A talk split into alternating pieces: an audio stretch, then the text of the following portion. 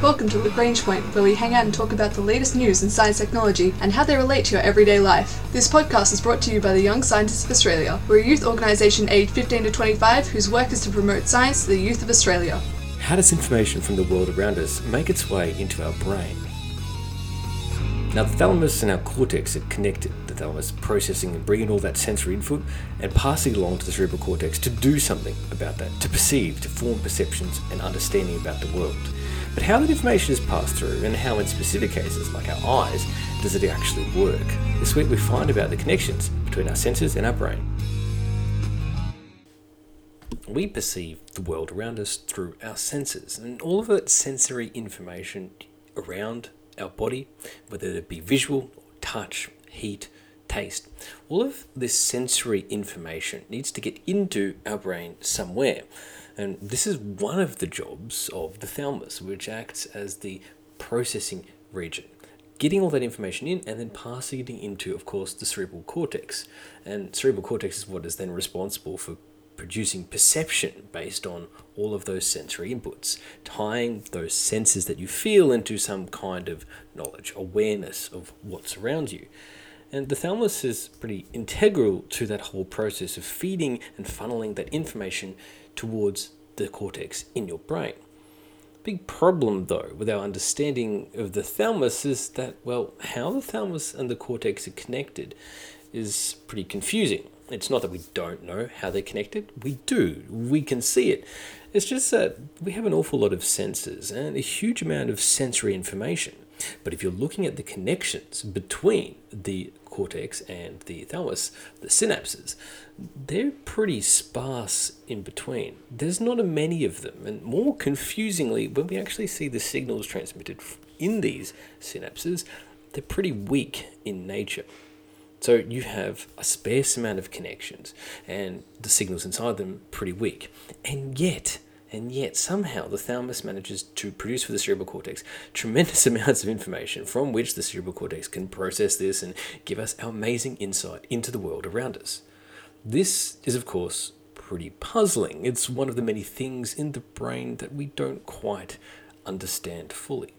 And that's what researchers from MIT and other universities have just published in the journal Nature Neuroscience an investigation into just how exactly the thalamus manages to process, using these weak connections, enough information from our senses to pass it along to our brain, and the mechanism that it uses to make sure we get the right information despite having not many and, well, not very strong signals coming through.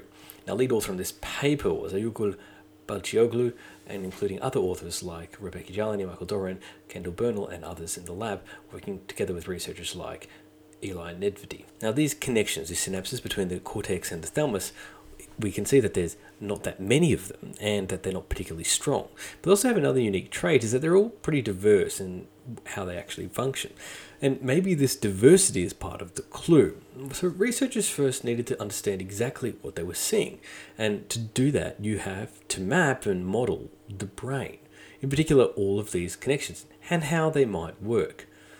And the researchers set about this first by meticulously mapping every thalamic synapse on 15 neurons in layer 2 or 3 of the visual cortex in the mice model. And once they had this mapping complete, then they could build a model of how the brain works. Specifically, in this case, how each of those inputs affects the neuron's processing of visual information. And what they saw was this diversity. The team had a wide variety of variations in the number and the arrangement of of those thalamic synapses, which made them differentially sensitive to all kinds of different visual stimulus. Another way to think about it is that not all of those synapses were the same. Some of them had different strengths and weaknesses, picking out different sets of information than the other synapses around it. And this creates a rather heterogeneous mix. And researchers like Nedivi point out this is probably a feature rather than a bug because it offers some kind of benefit. Flexibility and robustness, for one. You have lots of different types of synapses and lots of different configurations. When you think about the number of sensory inputs you have to handle, well, you have a lot of different sensory inputs. So, diversity is pretty useful and an efficient use of limited resources, synapses. And one of the lead authors on this paper, Aygul Balcioglu, investigated particularly a way to track all the many individual inputs that a cell might receive and what happens as a response of that input. This gave them a lot of detail in actually what happens as thousands of inputs pour into a brain cell. The brain has to interpret and process all of that information. So by tracking this, researchers like Balcioglu could actually map it out because they could identify the characteristics of those different types of inputs and see how that would translate into different information inside the brain cell. Gave them a pretty unique ability to describe in living animals where the structure of a single cell, what kind of information actually gets incorporated into it. So uh, get a picture into what that brain cell is actually up to. And they picked this particular region of the brain to study, the layer 2 3 of the cortex, because, well, it's the most flexible or plastic part, even in the human adult brain. Obviously, they were studying it in mice model, but in the even in the human adult brain, layer 2 3 of the cortex is relatively high flexibility or plasticity. Now, one of the other problems, though, despite its relative flexibility, it's not got actually that much thalamic innervation in it, and that really hasn't been studied that much in detail. Mostly because trying to map the way the thalamus is integrated in the neurons is pretty daunting, even in the mice model. It's very, very tricky. The only way that you can really do that is perhaps with the technique that Nedivi's lab developed, which is about observing the whole cortical neurons using a special two photon microscope, using different color tags on the same cell simultaneously and trying to tie those colors to different parts of the cortical neurons. So tagging the, the thalamic inputs that are coming in contact with these neurons, trying to track and process the information as it comes through using this particular type of two photon microscope. It's pretty cool in terms of its ability to look into living tissue, but it's not really super high resolution. So you can't really see and understand the synapses in full detail, hence why they do things like the color tracking and another technique called MAP, which is a technique of physically enlarging tissues in the lab. So if your microscope's not powerful enough, why not just make the sample bigger? Kind of a cheaty way to think about it, but that's basically the type of process the MAP uses, helping them to actually get an insight with high resolution images of how these thalamic cortical synapses, these links between the thalamus and the cortex, actually are connected and function. And what they found when they used this special technique of blowing everything up and having a look at it is that the thalamic inputs were pretty small and they were often assumed to be weak and maybe even temporary. So, how did these weak and fleeting and rare synapses manage to actually contribute to what we understand about the world around us? Because clearly we manage to make it somehow work, even though the full detail that we can see leaves us a bit confused. And this is obviously confusing even for the researchers themselves. And this is an interesting topic. If you model it, though, it starts to make a little bit more sense because the way in which that these diverse group of synapses process and pass through this information, some of the cells perk up more in the response to different aspects of the visual information. Maybe there's a high contrast, maybe there's a shape, so no one cell can see everything perfectly, one synapse that is. But if you focus across the whole crowd, some of them pick up on different features of that one sensory input. And the combined wisdom of the crowd, adding all of these visual inputs together, to these cells with their diversity and strengths and different focus areas, could actually piece together a pretty good understanding of that sensory input. Now, if you model it, it seems that the sweet spot is around these 5,000 total synapses that we have. Up to about 5,000 total synapses, if you just had one really super good, perfectly accurate cell or synapse, it would be able to process all of that information perfectly correctly and pass it along to the cortex just fine. And as long as you have just the right one in that 5,000, you would do okay. But beyond that, it's actually better to have not necessarily everybody being perfect, or even one being perfect, but rather a collection of small, weak, and diverse group of signals, all capturing different pieces of the picture. All of those working together. As long as you have around 6,700 synapses, you outperform a single star shining brightly, a great super perceptive synapse. So the lesson here is that the wisdom of the crowd from a statistical perspective is a really efficient use of brain power, of synapses in this case in particular. You don't need to have every one of your synapses to be perfect or the best it possibly can be. You just need to have enough that are good enough and all doing different things so you have a diverse view of that data. That creates, through the diversity, even the weak signals, and actually a better result in terms of sensory perception. So, this is a fascinating insight into how our brain manages to process the amazing variety of information bombarding us continually, efficiently, with the minimum number of brain cells, which is great because it keeps us robust and flexible for when we need it, be able to cope with all kinds of different inputs. This wisdom of the crowd is what's happening in our synapses between our thalamus and our cortex. We don't need one perfect synapse connection, we just need a lot that all capture different things diversity as a strength. This paper is published in the journal Nature Neuroscience with lead author Agula Balcioglu, along with a number of others, including research from MIT under the direction of researchers like Elly Nedivi.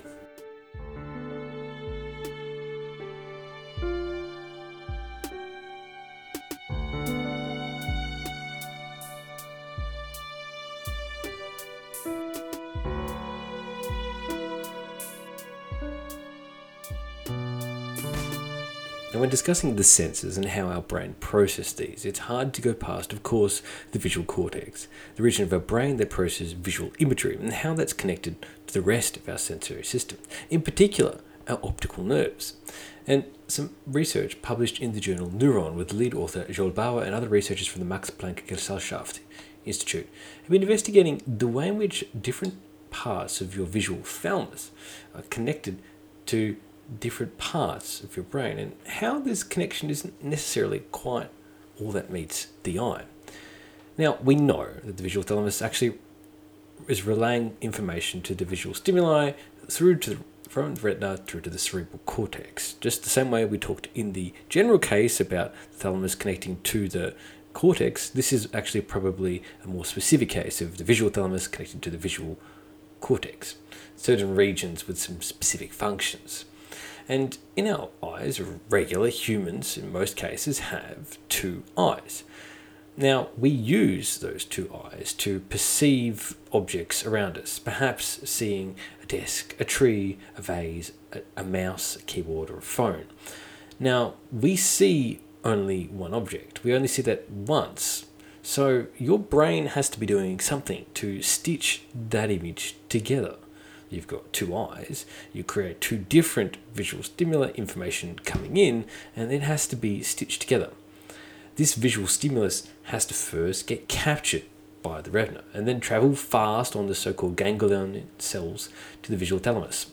This goes through a bit of a process to end up in some really clearly defined areas. This is like following the nerve pathways of the retinal ganglion, transporting all of that visual stimulus. Signals from the right to the left eyes are actually separated and clearly separated in the visual thalamus to independent regions of the brain.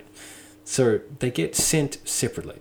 It's only actually once it gets into the visual cortex does this information start to get combined. That was at least the major dominant theory on how our brains process this information. But when you start cutting up brains and eyes and tracking things through, doesn't quite line up with that understanding. Because there's a surprising number of neurons in mouse models, which is what we generally do most of our experiments on. Um, and if you look at the mouse eyes and the, the neurons connecting that to the visual thalamus, you can see that it has contact to both eyes. So, where does this separation that we see functionally between the left eye and the right eye, these different channels of information, actually come on?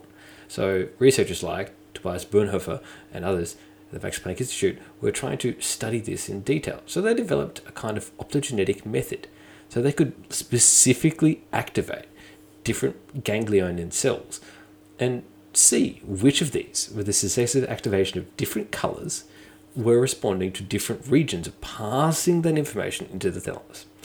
It's a crazily intense method of like tracing the pathways of visual information, seeing, ah, okay, we're now putting on a yellow light. Let's turn on this combination of thalamic connections. Okay, where do we see that information get passed through? And by doing this analysis, it yielded some pretty strange results. Now, a multiple sets of neurons in the visual thalamus receive inputs from both retinas. So that is a bit of a surprise because it means that it's not separated in channels. So getting into the thalamus, there's lots of signals coming in from both retinas. But interestingly, there are only a few cells in which the signal strengths of both eyes are similar. In most cells, actually, one eye dominates with a much higher signal coming through. Yes, the other one also comes through, but it's not as strong. There are weak signals from the non dominant eye, and but they're not seeming to play any major role in the processing of visual information. So, on a physical level, the retinas form connections with the visual thalamus in both eyes. But actually, on a cellular level, from a functional perspective, it might have a connection, but it doesn't use it. So it's not that the old study and the analysis are wrong. It's it's correct. It's just not actually happening perhaps in the way that we thought it was. It's not as clear cut. And so even with giving equal connective access to both eyes, these thalamic cells will pick to establish one functional connection with only one eye. It won't have a functional connection to both eyes. It will pick one as the kind of a dominant eye. So that means there has to be some kind of selection mechanism to pick which input source to trust. Now, we don't really understand what that is driving that at the moment, but it's an interesting concept. There has to be some functional reason why it's advantageous to focus in on just one input for the particular cell, and that's what our bodies are doing. But why that's the case is not quite clear. So, our retinas are passing information to different regions inside of our visual cortex. But our visual cortex, when it's stitching this all together, chooses which one to elect as the dominant. Not that it's not connected, physically can't see the other set of information, it's just that it chooses not to use it. This is some interesting research published in the journal Neuron. Lead author in this paper was Joel Bauer, along with a number of other researchers from the Max Planck Institute. This has been the Young Scientists of Australia's podcast, Lagrange Point way our eyes pass information back to our brain and pick a side, along with the way that our thalamus is connected to our cerebral cortex and how it chooses to process the information. Our ending theme was composed by Audionautics. Head to ysa.org.au for more information about the Young Scientists of Australia.